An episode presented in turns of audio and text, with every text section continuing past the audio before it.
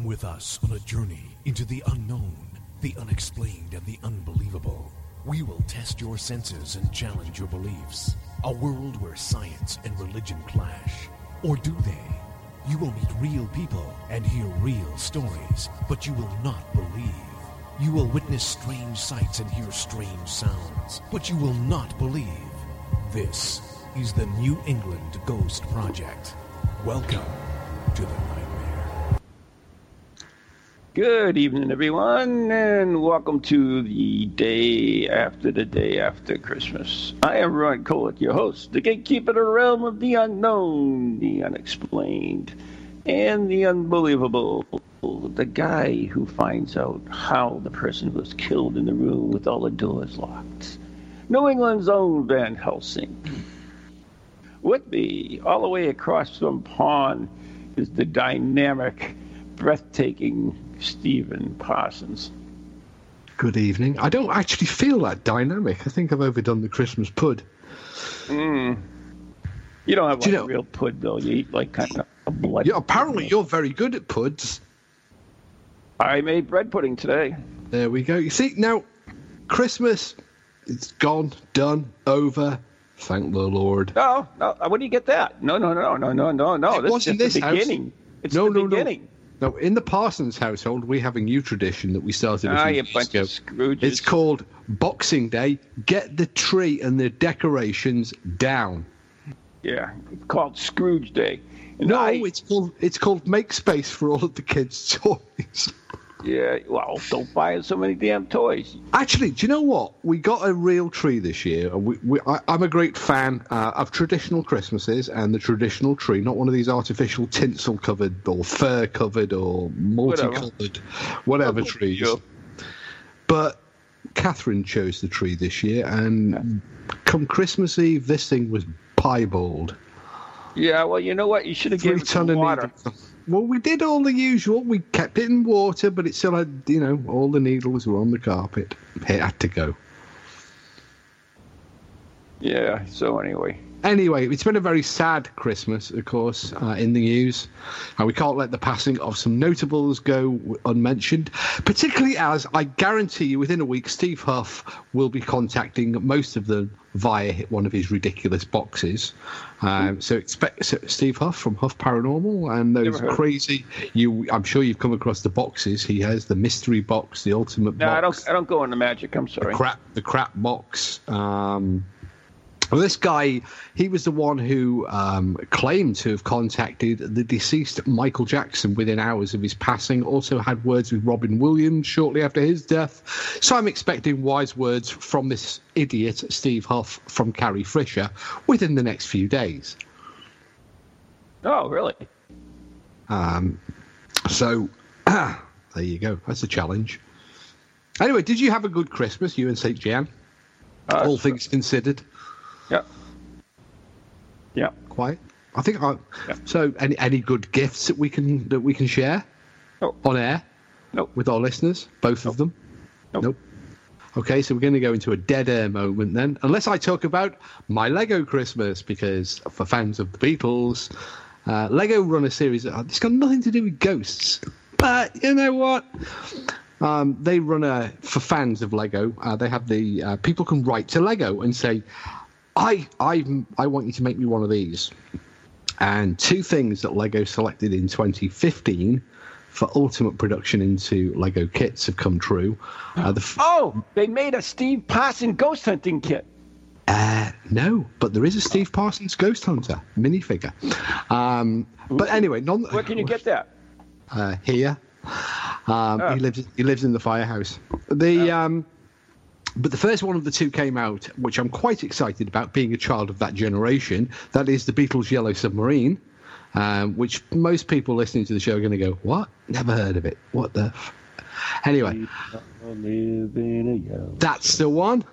We should play that as we as we exit. So that's I'll come sing- out as a as a sing it. re- as a really cool Lego kit. But the one I'm really looking forward to hasn't yet materialized, and that is, and this is one for you, Ron, and that's why that's why I I um, thought of you and Oh, I'm so keen. No, It's the Saturn V Apollo 11, one meter high rocket. The whole top separates, and inside is the lunar lander, complete with a Ron Kolek doohickey Oh, that's nice. in Lego. Because you have a doohickey in the lunar modu- I, module. yes, I, I made. I worked on the radar system for the. You told me it was a little wooden plaque inside. yeah, A little sort of home sweet not home plaque. wooden. What made you think it was wooden? Well, I've got I was a I- scientist, not a woodworker. I, then am I'm sorry, I have. that was in my one, past life. one of my favourite Christmas um, ornaments uh, that we put up every winter is. Uh, what was that? That was a saucer for my teacup falling Oh. over.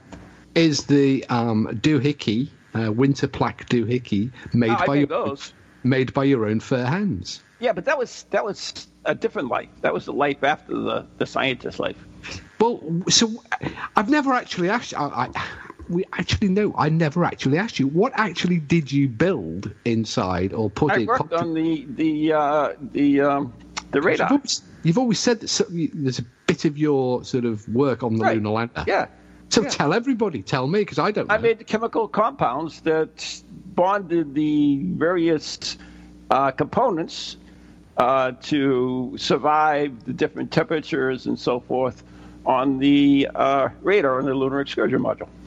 Your work responsible for the five five alarm then on descent Yeah, I'm sure. Probably that was it. fell off the wall.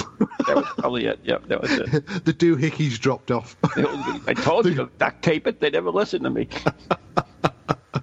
Did you, ever see was- Apollo, you ever see Apollo 13, by the way? oh God, yeah, it's one of my favourite films. That was good. That was a good, uh, you know, yeah, I like that. That was, you know, because I mean, it must fill you with a sense of pride because I mean that was one of mankind's greatest achievements, and to be any part of that. Don't, people believe that didn't even happen.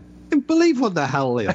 but, but, you know, it, I mean, it stands as, uh, as you know, growing up, 1969. I was an eight-year-old, and you know, I remember staying up uh, to the wee small hours because it was later over here than it, you know, um, than it was in America. Um, and they, they they landed, and they were supposed to have a sleep. But they decided, heck it, we're just going to get out and you know go and have a run round because we've been cramped up in this uh, po- uh, module for, for so many days now, and being allowed to stay up way, way, way past an eight-year-old's bedtime to watch the historic, fuzzy black and white pictures. So. And you were actually part of that. I mean, that must be. I mean, there were a lot of people that were part of that, but you know, in terms of the greater population of the world, that is a very small percentage of people who were you know, contributed to to that huge project. You, you know, the funny thing about it is that I never ever thought of that through the years. It's only when I met you that I really realized it and said, "Oh yeah, shoot, I did do it. That's so cool." but I never, you know, I, it was something a part of my life that I didn't, and and you know, I've done a lot of unique things and and interesting things, but um, you know, I I've never like you know, not certainly bragged about it or anything, but you know, I, I never even really thought about them again, you know, because I'm always dealing with the future and so forth, and that's the way it is. Yeah, but it's, I mean, one of the one of the cool things know, to leave. We started the program talking about death. Is what we leave behind is our legacy. You know, we each, in our own small way, we may not be famous, we may not be movie stars, we may not be great authors. Um, because today we also, you know, there were other deaths. oh, including, yeah, they're both great authors. I, I wouldn't count myself alongside alongside. But you know, You'll be you'll be mandatory reading in in, in 2033. Uh, yeah, yeah, maybe how not how not to be a ghost hunter. God, look! They, I can't believe this is how they did it back then. but it, we all do leave a legacy, don't we? We we touch, you know, we, we touch on the lives of others that we pass, um, things that we say, gestures, little things that we do for one another. They and we talk about in terms of the paranormal we talk about consciousness we talk about survival of death and yet in many ways you know we're looking for the physical we're looking for the ghost we're looking for the physical body the uh, we do survive don't we and uh, in terms of the pure physics the the uh, the electromagnetic radiation that our body gives out, the radio broadcasts that are transmitted, the, the, the television output, that is uh, eternal because eternally it goes out through space uh, into the vast vastness of beyond. Even even the uh, the electromagnetic uh, waves from our heart never ever the thing is Steve, diminish though, entirely.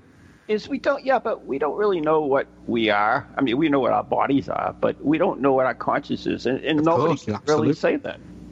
You know, Well, that's they can't you- explain it. Even anesthesiologists, uh, you know, they're they just don't understand what happens to us when they do what they do. They really don't understand that. They they know it works, but they don't understand what happens. No, you're absolutely right. Uh, We just simply do not understand consciousness.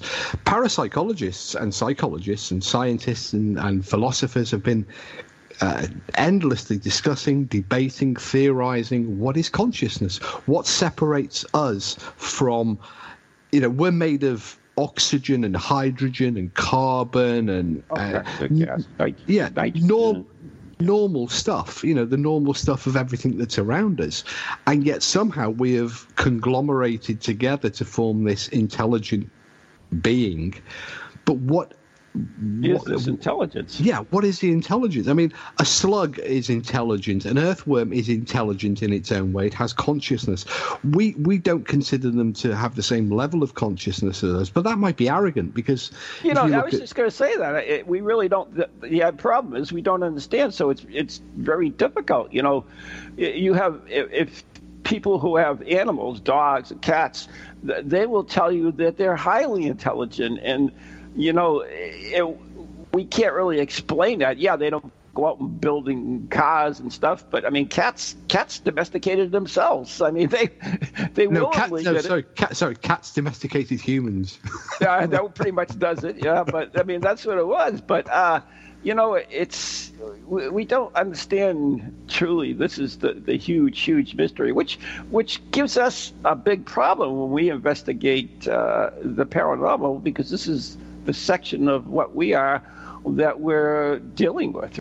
Really, It's it's entirely what we're dealing with. Uh, I mean, look. if, if you if you go with the premise that uh, ghosts are the uh, disembodied. Uh, Well, I don't think you. I don't think you need to have a premise um, of. Uh, in fact, I think possibly it's better that you don't have any premise when you go into this subject.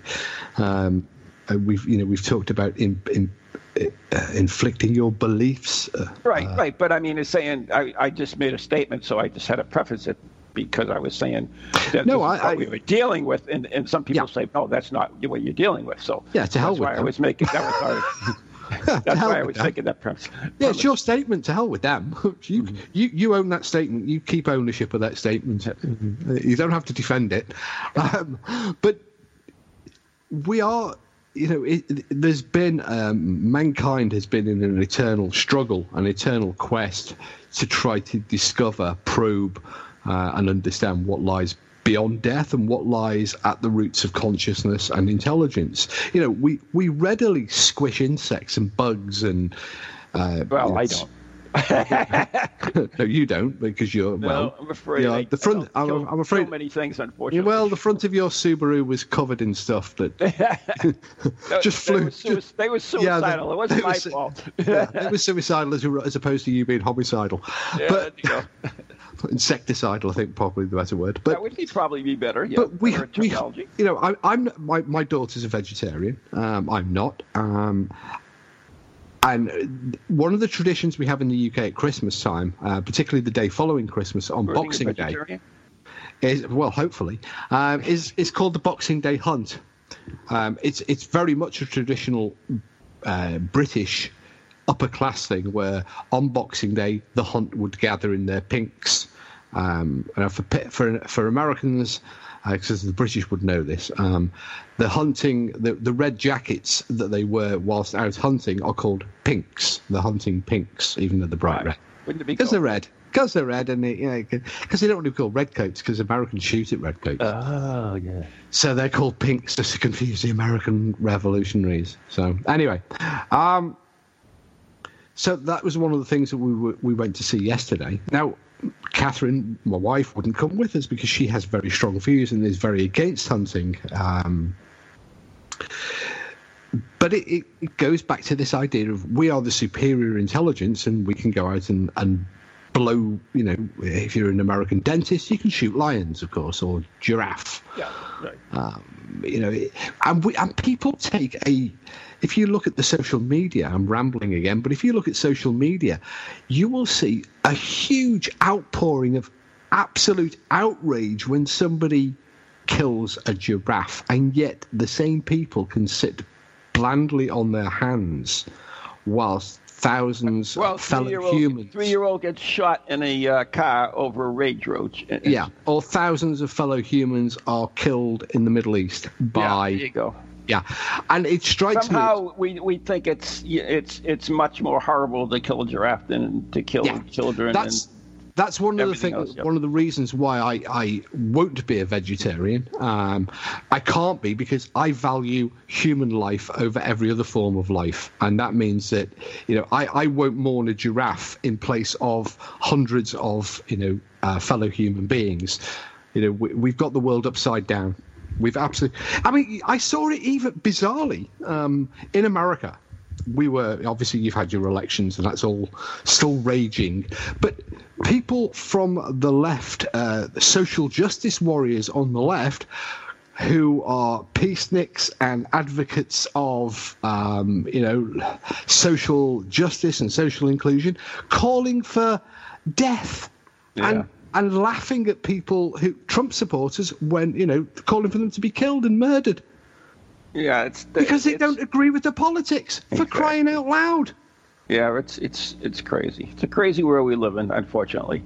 You It know, if if world. ever if ever there was Armageddon coming uh, uh, in days, this could be it because there is so much hatred and and uh, y- you know me first attitudes and disrespect for other human life uh, in this world now. And and, and the, the funny part is do it is that they do it in the name of justice or the name of uh, whatever their, their cause being right. And uh, it's so wrong. And, and they're the ones that used to mock the church because the church, of course, would, would do the same damn thing.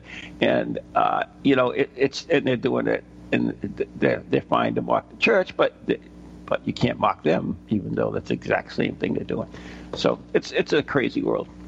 So we don't want to go down a social place, do we? No, but it, one of the things that it, it brings me we in mind, what it brings me in mind of is Yeah. the end of days prophecies that. um, yes. Always intriguing. Yeah, I, they come up periodically, and of course, as we both know, unfortunately, so far, unless How you're a have you lived through? a lot. Well, I'm not famous enough. it's only famous people that suffer end of days prophecies.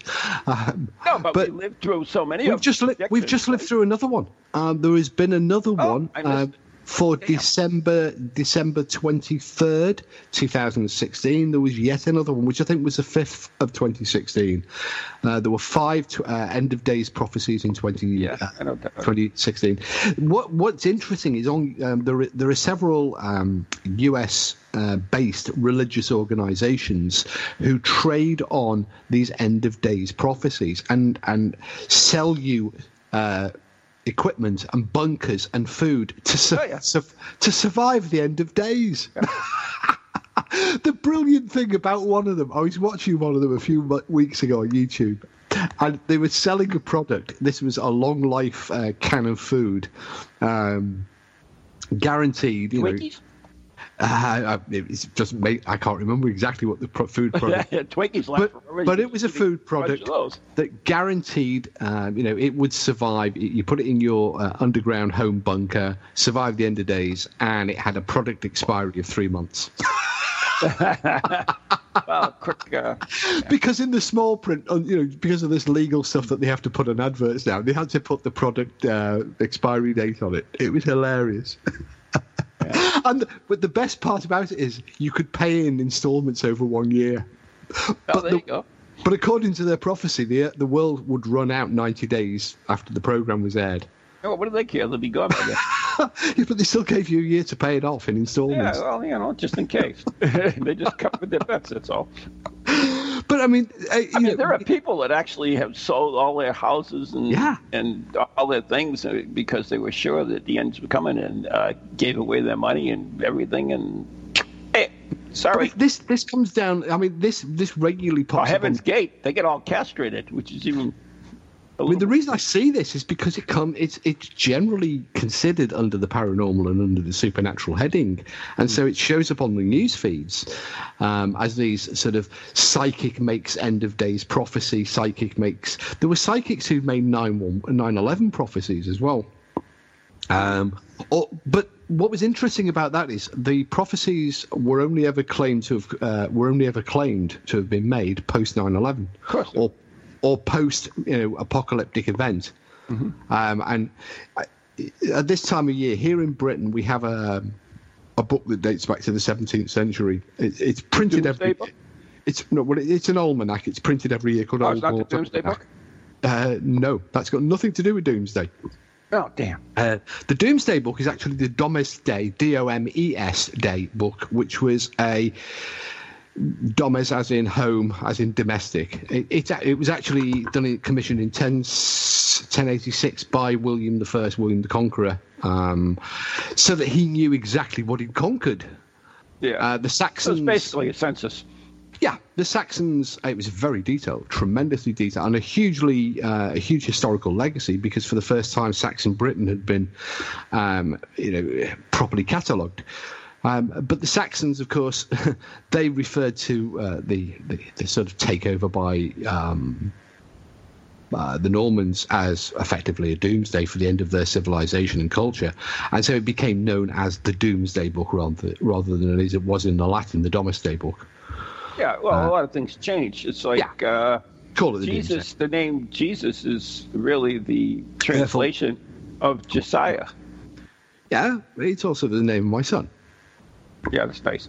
But the the uh, the the English, it's really an English transition. That, that's the problem. Is a lot of you know things happen because of transition. You know, lost in transition. That that occurs. It really does, and, and it makes it even more difficult for those who love to predict doomsdays. In that uh, you know it does get lost in transition because uh, you know, it does allow them at... to claim some uh, some tremendous stuff. I mean, I remember talking to uh, he was a sh- Chicago-based psychic.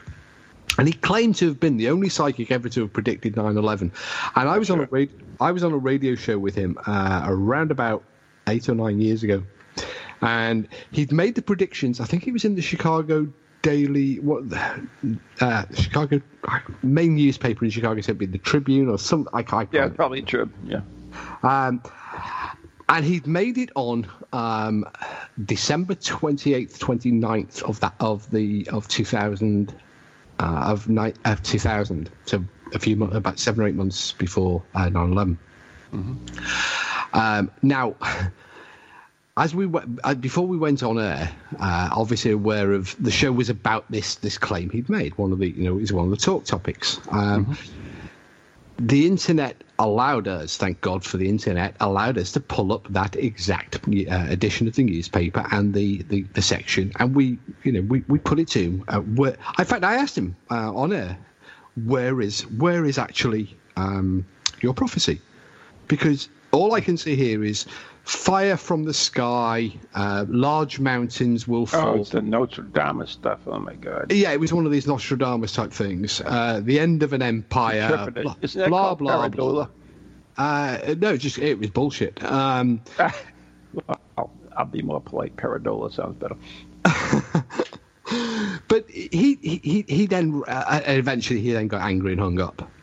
Yeah, happens. Bec- uh, because there was no prophecy there it was a willful interpretation of, um, you know, a, a very general wishy-washy. I mean, had there been an asteroid fall, had a volcano erupted, all could have fitted just as easily into that prophecy. Mm-hmm.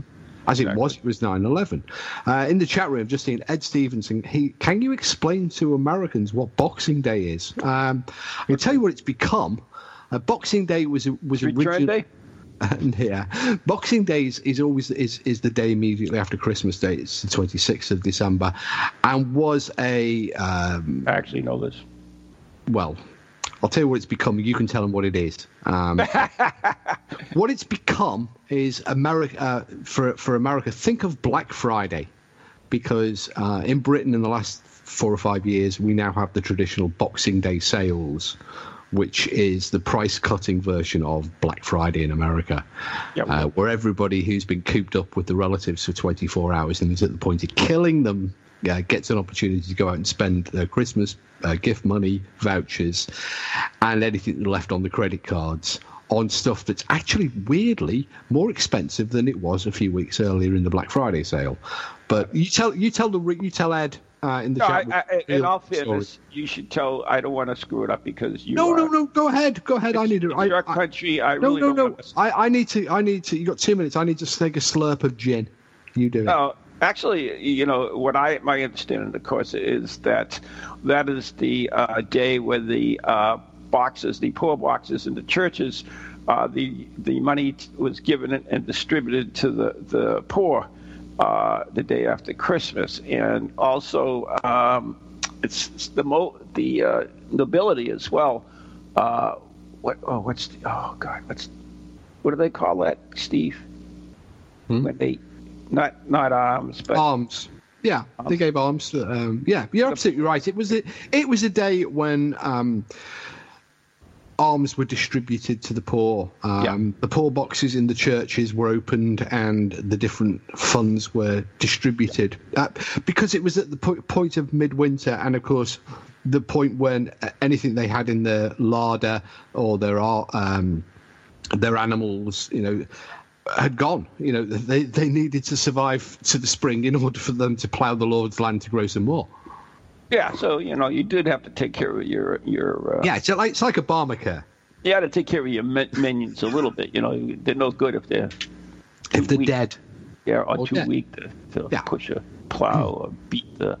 Anything. Yeah. Uh, yeah, there's another day, and I, and I forget which one this is. And we- we only got 30 seconds before the break. Is there one where they used to go with, with uh, balls of uh, holly and go around and beat the the uh, women? What's that called? I've no idea. There is beating the bounds, which is a, might be what you're referring But to. that's what I'm probably referring to. Yeah, I don't recall Holly in that, but we'll come back to that after the break. Okay, yeah, actually coming up the break. So, anyways, uh, and when we come back to, it, we'll also have uh, the Teller of the Curious Tales, episode four, which is getting to have a its own little following. Uh, so, uh, I'm really excited about that. Beats started, so I got to go. You're listening to Ghost Chronicles International with Steve Parson and Ron Kolek right here on TogiNet, Pararex, Planet Paranormal.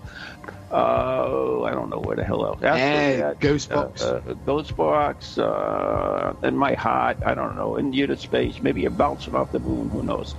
We'll be right back. Welcome to TogiNet, radio with a cutting edge. Feel the need to do some soul searching or make some changes in your life to create a more positive future? Then Circles of Wisdom is just the place for you. Circles of Wisdom is a metaphysical bookstore and more, located on Route 28 in downtown Andover, Massachusetts. We carry a large selection of books and music, crystals and gemstones, jewelry and gifts, sage, aromatherapy, and so much more, all in a relaxing and welcoming atmosphere. We offer classes on a variety of topics like yoga, Reiki, psychic development, alternative healing, and personal transformation. For guidance on this journey we call life, get a reading from one of our many readers at Circles of Wisdom, 90 Main Street in downtown Andover, right next to Bertucci's. Call us at 978-474-8010 or check us out on the web at www.circlesofwisdom.com. Lots to see and do in a feel-good place, an oasis in this hectic world.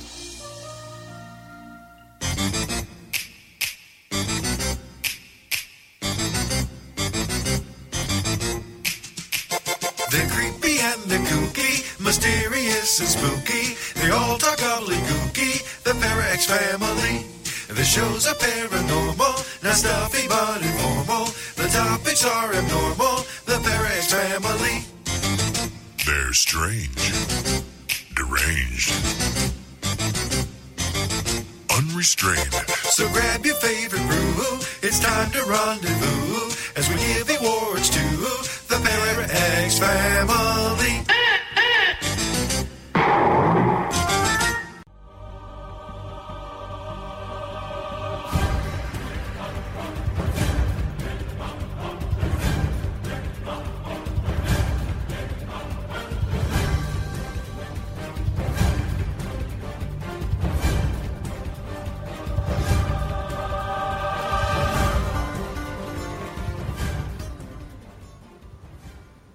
And we're back to part two of Ghost Chronicles Are you International. sure? You're- Are I you am really certain you're listening to the Gold Standard and the Krampus. That would be one and the same if you ask me. Yeah. Let, let the listeners figure. The Um, listener. my Christmas tree is still up. and just you have saying. snow.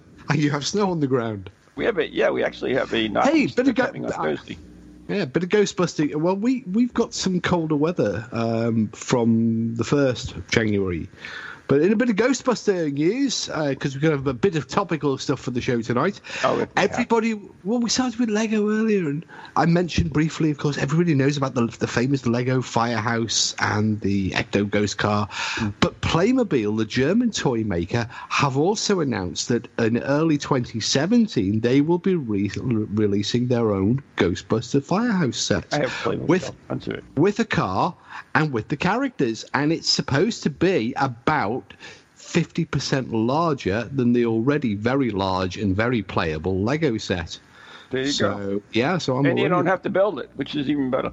and you don't have to build it. Um, my youngest Ozzy got the Playmobil Airport and the Playmobil Noah's Ark for Christmas, and they are incredibly good fun to play with. Yeah, I have Um, a box those up in the attic from Brian when he was a kid. Yeah, and if if, if Oscar's ever allowed to play with the airport set, um, Uh, When you get- it's amazing. Uh, I, I have to admit, say, I found, uh, I was doing a little bit of cleaning, and I found a catalog from 1995, Lego catalog with all the latest legal stuff in it, which was kind of cool.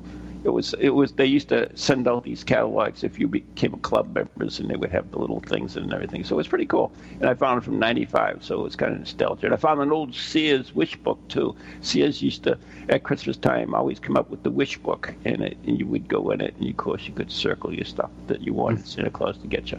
So it was pretty cool. I I think yeah, I think. Um, I mean, Lego is one of those eternal to- uh, toys. Uh, Oh, yeah. I remember in my childhood, to that's forty something years ago, uh, when I had Lego sets. I think in some ways, it, What do you mean? Still have Lego sets? I still have Lego sets. Um, it- but in some ways, do you know, whilst I appreciate, uh, you know, I'm only, you know, I'm sitting here looking at the Lego fire station. Uh, whilst I appreciate the thing, I mean, it is, it truly is a, an absolute work of, uh, of genius and, and so much fun to build.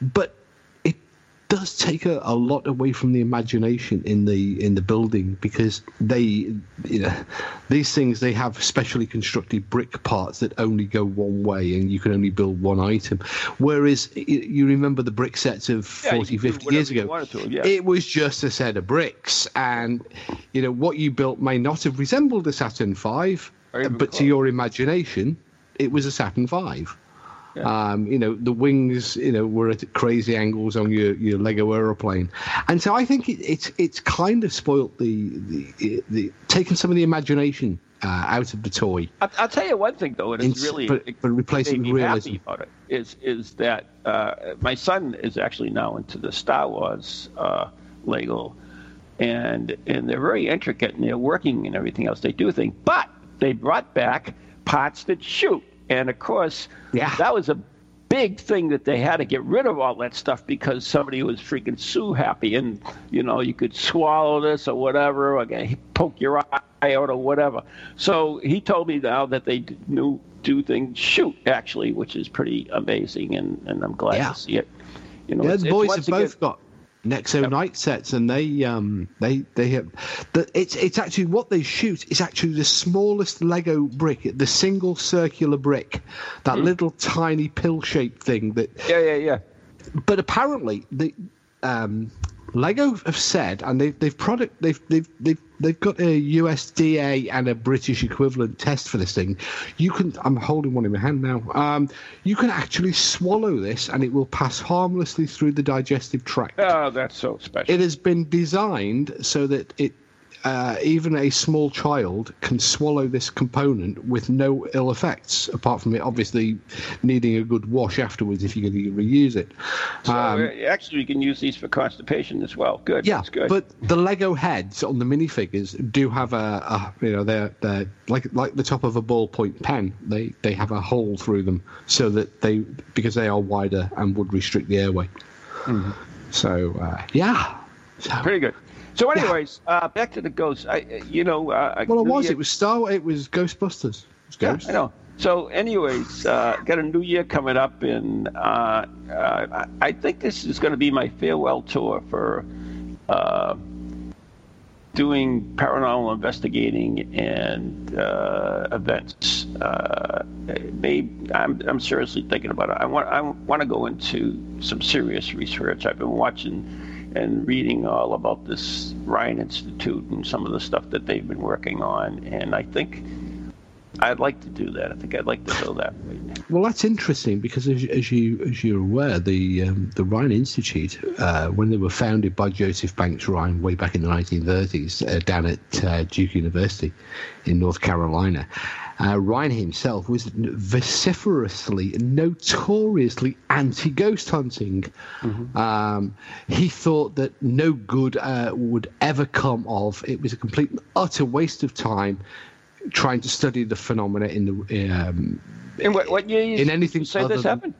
This was in the 30s when Oh, uh, okay. Right, yeah. when Rhine, who was a bi- himself, he was a biologist, and he'd Right. been inspired by the work. Uh, he'd gone along and had seen several talks given by Sir Arthur Conan Doyle during one of his American tours, and this had inspired Banks, uh, along with his wife Louise Banks, Louisa. Um, to, to get interested in the subject, which led directly to the formation of the Institute for Human. Uh, well, anyway, it became the Yeah, yeah, yeah. yeah, um, it became um, always known as the Rhine, the Rhine Institute, but now it's reverted. Uh, but it's still at Duke University uh, down in North Carolina. But Banks himself was completely against any form of out of lab spontaneous investigation. The And real yet- go ahead. well, I was going to say the real um, hero, from my perspective, of course, was Louisa, his wife. She ca- catalogued, collected, and collated thousands and thousands of spontaneous go- cases, ghost accounts, and things like that, which which Joseph uh, J.B. Rhine really had no time for. He couldn't. He couldn't. Uh, he he actually said, you know, that nothing would ever come of research that uh, was conducted out of laboratory, and so he went on to develop these these famous experiments, uh, which will which you, you fans of Ghostbusters will remember the op- opening sequence with the Zener cards. Um, they were a development uh, by another psychologist, uh, Carl Zener, who was working for uh, the Rhine Institute. Um, actually, the first. the first set that were designed and were printed by the Bicycle Card Company, I think, of Ohio, um, came out and were sent over to Harry Price bought a set here in the UK and discovered the damn things were see-through. Yeah, yeah. I remember you telling that. And so he went to thought, well, we'll redesign these, and he got Waddington's Cards and Game Company to make a set called the Telepatha Cards. Um, but prior to that, back in the 1890s, there was a Major Thompson, who was a British psychical researcher, who had come up with a set of uh, psychic guessing cards, which used five cards, each of five designs, which were geometric. There was the diamond, a circle. Anyway, uh, Zener just all, all Zener did in in effect was pinch Thompson's design and tinker with it a little bit, Right. um, make it But- more geometric uh, for ease of printing. But I found out that the the psychologists connected to the Rhine Institute were did do field work. Oh yes, they did. They did. And I Uh, know this, uh, you know, I, I was especially reading about this case in upstate New York in the 50s where this family was uh, tormented by something that would knock bottles off shelves and open bottles. And uh, it, it was witnessed by uh, the police as well as other people. And of course, there was a young child in here, so they, they thought it might have been poltergeist activity. So they sent, uh, I forget his name, a para, uh, psych- not a parapsychologist, a psychologist from uh, the Rhine there to investigate. And he thought, of course, it was all fake until uh, he witnessed it himself. And then he thought maybe the young boy was the cause of it. So he took a, a set of uh, Zener and tested his ability using the Zener cards and find out that it was nothing uh, uh, abnormal about it. And so he concluded that he couldn't explain what was really going on in there. So uh, that, that's the first time I, I heard the Zener cards used in an investigation. Um, I, I- it's certainly not something you would you encounter commonly. I don't think I've ever encountered a pack of Zener cards used, except for the symbology of the cards um, and their association with the paranormal. Um, certainly not in an investigation sense. I've not seen the Zener cards being used. There I'll see if are I can find out more information about that uh, case. I mean, there are there are some uh, some famous examples in British psychical research. Uh, Doctor uh, Soal uh, Sh- Soal Soal S O A L um, did some card guessing with uh, packs similar to Zener cards, um, and of course, you know every every parapsychological uh, university departments has used either Zener or Ganzfeld type experiments. Um, but but these don't translate well into the field. Now there are absolutely some parapsychologists, uh, Dr. Simon Sherwood here in the UK, Lloyd Auerbach in America, of course, uh, and others, William Roll. Um, the, there, you know, there is a small but significant list of parapsychologists uh, who have taken a keen interest in spontaneous cases. But I wonder whether. Um, this this desire to move away from the investigation, the field investigation, the ghost hunting, is and it does. I mean, it does happen. You, you see, you know, investigators sort of move away from active investigation as they as they get older. I mean, partly because. I, I guess They don't want to stay up that late. Yeah, I was gonna, I was gonna say, you know, uh, old bones. Um, I, I, it is, it is probably a younger man's pursuit. Um, you know, I was thinking of Tony Cornell, uh, Alan Gauld, um, you know, even Harry Price in his later days. You know, he hired people in, and when he went to, uh, when- you know, he hired Borley and he hired a team, and then he visited periodically because it is hard work. I mean, we make fun of these people. Uh, or, or the pursuit sometimes, but it is it is very demanding. It is incredibly Especially if it's done demanding, particularly if it's done properly. Uh, you know, night workers, tho- those in the emergency services, or in factories, those uh, sorry, in, in, in production, those uh, who have to work nights know how incredibly difficult it is to um, to remain um, productive and alert focused. during the small hours and focused. And one of the we're running out of time here, Steve. So I know we have a question in the chat room. Plus, I want to play the teller of Okay. details, and I want to make sure I get those in first. So, what would, would you like to do? Answer the question, or yeah, let's do the chat room and, and then let's get back to the teller of curious tales. All so, right, thank. I, I'm is sorry. this the one from John? No, no, it's yeah, fine. Yeah.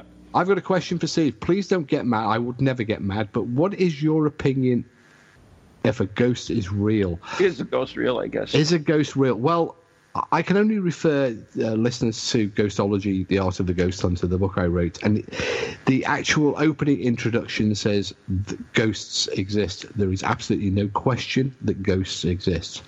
Um, there are so many well documented, uh, unquestionable accounts of people in, uh, having experiences. The question really is, and the question I can't answer is, we what is a ghost? But there is unquestion, no question that they do exist as a human So experience. that's why I would refer you to uh, a good friend Yes, they are. Felix, who wrote the book uh, "What Is a Ghost," and therefore Yeah. you can find out what it is. So just go get that book, Yeah. and you can. He, uh, he if, knows if it's still available. anybody. He knows more than anybody. I would never presume to tell people what a ghost is. Uh, yeah. So he's, uh, yep. I actually saw a video from him uh, just the other day, a Christmas video, tell, talking about what he's going to be doing next year. So uh, he's he was on uh, Ghost else Book was there? Live. So that that's amazing for him because you know how illiterate he is at the. Uh, You don't computer think level. he had, yeah, you don't think he had anything to do with that apart from standing in front of the camera. he does that well. So, anyways, uh, we do want to get our uh, teller of the curious tales in. So, if if we can have episode four, Eric, can we play that now, please? Tonight, I, the teller of curious tales, open my book once again and bring you strange and unusual stories, true stories, stranger than any fiction ever written. Listen to the teller of curious tales.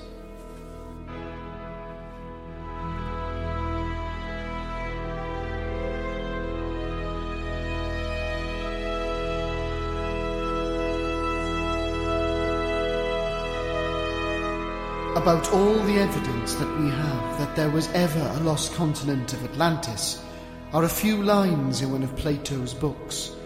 And on this meagre evidence, millions of dollars have been spent trying to find the location of this continent before the ocean swallowed it.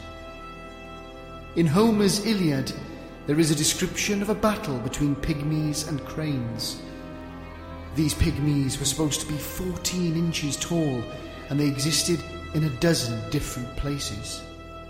As crazy as this may sound, there is more evidence that these people once existed than there is that Atlantis was once a continent with a highly developed civilization. In England, India, France, and South Africa, archaeologists have found tiny arrowheads and spears, called by them pygmy flints. Some of them are only a quarter of an inch long, and the only explanation scientists have ever given for the existence of these tiny weapons is that they were toys for children. Somehow, this explanation isn't quite logical, because where pygmy flints are found, normal flint tools and weapons are never in evidence. Here's another argument against the explanation that these tiny weapons are toys, and I quote from an article by R.A. Gatty in Science Gossip. He says, So fine is the chipping that to see the workmanship, a magnifying glass is necessary. Since it isn't reasonable to believe that prehistoric man had magnifying glasses with which to make them, then only one other explanation is reasonable. That they were made by people so small that to them these flints were of normal size. In July 1836, some boys were searching for rabbit burrows on a hill near Edinburgh, Scotland. In the side of a small cliff, the boys came upon several thin sheets of slate, which they pulled out. They discovered a tiny cave, and in this cave, seventeen tiny coffins. Antiquarians say that from the condition of these tiny coffins, they were deposited singly at intervals of many years. They can offer no explanation except that they are very, very old. There you have the story of the pygmies. Every civilized country has legends regarding tiny people. India, China, Egypt, Europe. Perhaps even now, in some unknown rubble heap, there are tiny skulls waiting the excavator's shovels, waiting to bring immortal fame to some archaeologist. The gong strikes. My time is up. On my next visit, I'll bring you other stories, curious tales, strange beliefs. The teller of curious tales has closed his book and about to go on his way. I'll be back again on Ghost Chronicles International with more strange stories.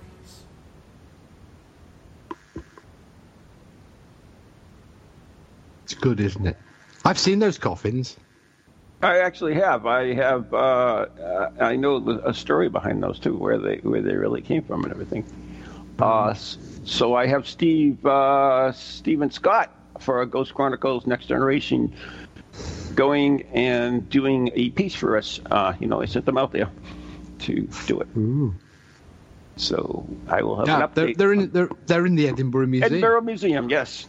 Yep, uh, they're there, and it was what's some. There is an interesting uh, theory linked to them because. Uh, in, in terms of number, I think one or two of them have gone missing. But in terms of the total number, actually, somebody, one researcher pointed out that uh, into uh, that there is the same number as the number of bodies that were taken by the, the famous Edinburgh body snatchers, Burke and Hare. and that the dating of them may actually relate to that 19th century period of time, and maybe a, sign- a symbolic reburial of the snatched bodies. And uh, so, anyways, we're going to have that whole story on. Uh, we, we'll actually be uh, uh, interviewing people from Edinburgh University as well as uh, as people at the uh, museum as well. So, and, and some other specialists as well. So, it's going to be. Look for that on Ghost Chronicles Next Generation. Anyway, uh, those another another episode, another good job. It's it's a good series. What a find! That was found in a small cave on the side of a hillside in West Wales. I don't doubt it. Found on eBay, but there you go. Close enough. Yeah, You could have been in there on your phone while you were doing it, so it would have been the truth. yeah.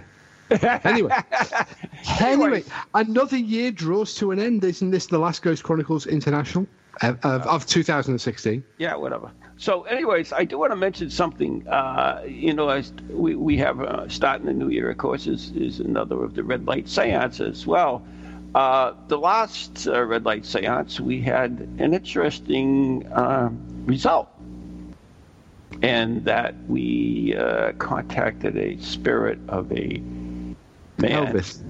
who pretty close, who uh, actually had a message for me, which was was interesting, and the message was that I was a condescending sack of sheet. So it isn't every day that we get messages from beyond on such a profound level. Well, at least you weren't called elitist. Well, have you ever have you ever heard of that before? Uh, I, I've, I've, I have been insulted via the other side. Yes, That's Um, true. The Raspberry, even the Ghost Box. I remember that. No, no. Well, I, Another no, I was, time. I was thinking actually via via me um, via the medium of the spirit board and uh, and or the ghost box. Um, Mm-hmm. Or well, you've heard the ghost box when you were there, but the, the mediums channeling have have told me, uh, you know, I've been insulted by the other side. I've been threatened uh, and cursed by the other side as well. Uh, but yeah, uh, I think you have to take it with a pinch of salt. I mean, it's one of the archetypal stories of the Ouija board. Uh, you know, everybody Exactly. knows somebody who, whilst doing the Ouija board, their death was foretold and that, you know, they went mad. It was always a group of teenagers and one. I always tell the story of when we were investigating Goat Island, and the and the spirit actually told us there was a Ouija board there, and we found it in the closet, and we did it, and they kept on getting me on the Ouija board, and and it, it was spelled out that I was going to die tonight, and You didn't. I didn't, unfortunately, for the spirit. hang on. The Ouija board told you there was a Ouija board in the cupboard. No, actually, we were glass swirling, and the glass swirling Oh, told us glass soul. Ah, right. So you gotta, you gotta, yeah, yeah. Sorry, no, I- yeah, I- I- I zoned- use I very, zoned- various methods of uh, scientific. No, I'd zoned out. I'd zoned out. You know, you were talking. I zoned out. Yeah. So, so I missed the salient point about the glass swirling because Yeah, glass. I, I gla- probably said Ouija board, but uh, yeah, glass glass swirling is something I've never really understood. Um, I think it's fun. I don't care what. it's I mean, it might it might be fun, but it goes along with these other weird and wacky ideas like you know ashtray divination and yeah, uh, that's pretty much human pendulum. Uh, I mean, I, you know, I, I've I've experienced, you know, I've been a witness to the human pendulum, and to, to to make any claim at all of paranormality is simply bizarre. It's like the maglite. Um, you know, it relies upon a. For those that don't know, the human pendulum, I, I, I, was practiced, I was- practiced by our good friend Richard Felix as part of a psychic and science stage show. I, I Um, think he, he invented it. I believe. uh, he didn't, but nonetheless. Um, basically involves a group of people, one of whom is selected by spirit by uh, lots of different mechanisms, and they become the pendulum, and they go to the centre of the circle, and the whole thing becomes like a giant game of uh, hokey cokey. Um, and they sway to and fro in answer to the questions being put to spirit, and th this person in the middle of this darkened room in a circle of people um, does in fact sway to and fro, left and right, uh, forward and backwards. Um, and those movements are interpreted as yes, no, don't know, and ouch. And so they, they, they, they, the spirit, of course, is inhabiting the body of the human pendulum. My first, my, my first encounter uh, with this with the human pendulum, you know, somebody said, "Oh, we're going to do the human pendulum later." Now, of course, I had visions of, you know, you, you get hold of the medium, you put a rope around the neck, and you hang them from the rafters. And Ah, no such luck. No, no such luck. They hang it Uh, from the feet, by the way, not their neck, because they no, I, yeah, well, I, yeah, quickest way to channel. Um, send up the other side, see what they see, see if they can show Yeah, up. yeah, yeah. But yeah, well, no, then you got to no, go into nec- necromancy, and then that's a little yeah, more difficult. by, no, it's called by the necromancy. Oh, okay. That's the last bad joke of 2016. I doubt it. Oh, it's so, anyways, yep, yep. Human pendulum, all, all cool. I mean, it, it- and of course, you can always go back to all the way back to uh, you know my childhood when we had uh, uh, stiff as a board, light as a feather, and uh, Yeah, you could yeah, raise people, but just the fingertips. I didn't know they had that back in the 12th century. Yes, yeah. Oh, I only remember it from the 60s. yeah. I believe uh, Richard invented that too. Is if Probably, I'm not probably. mistaken. Yeah. We'll flip through his book later and see where he claims that Yeah, one. yeah. Yeah. I still always thank him for his invention of Most Haunted. Actually, I love Richard. and We we we. He is. He, I- I think Richard. Richard is. He's really a good bloke. Well, Richard is, and I, I've said it to his face. I'll say it on air. I'll say it publicly to anybody. He is the greatest teller of curious tales. Oh, he is. I mean, there is a man who can tell it. Tell No it all. offense. No offense to what. No offense, Richard. Doesn't matter whether it's rich, uh, true or false. Richard will tell you a good story.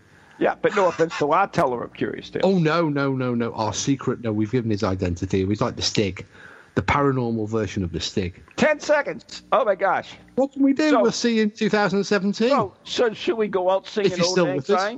Huh? No, no. We, Sir? let's just hope that mo- most of our listeners are still. Wait and speed. While Krampus sings that, I'll just wish everybody a happy new year and hope that most of you are still here in 2017. Yeah, me too. Anyways, one thing I. well, there you go. Another another show down the tubes, and uh, we wanna another thank- year down the tubes. yeah, we want to thank all our two listeners for listening, and tune in next week when something will happen. We have no clue, but I'm sure something. Happy New Year, everybody. Yeah, happy New Year. Good night. God bless. Good night. God bless.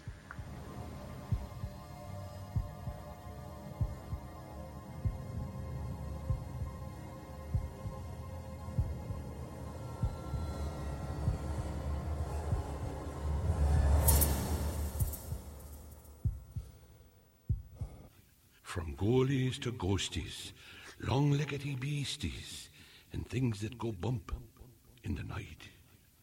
Deliver us, good Lord.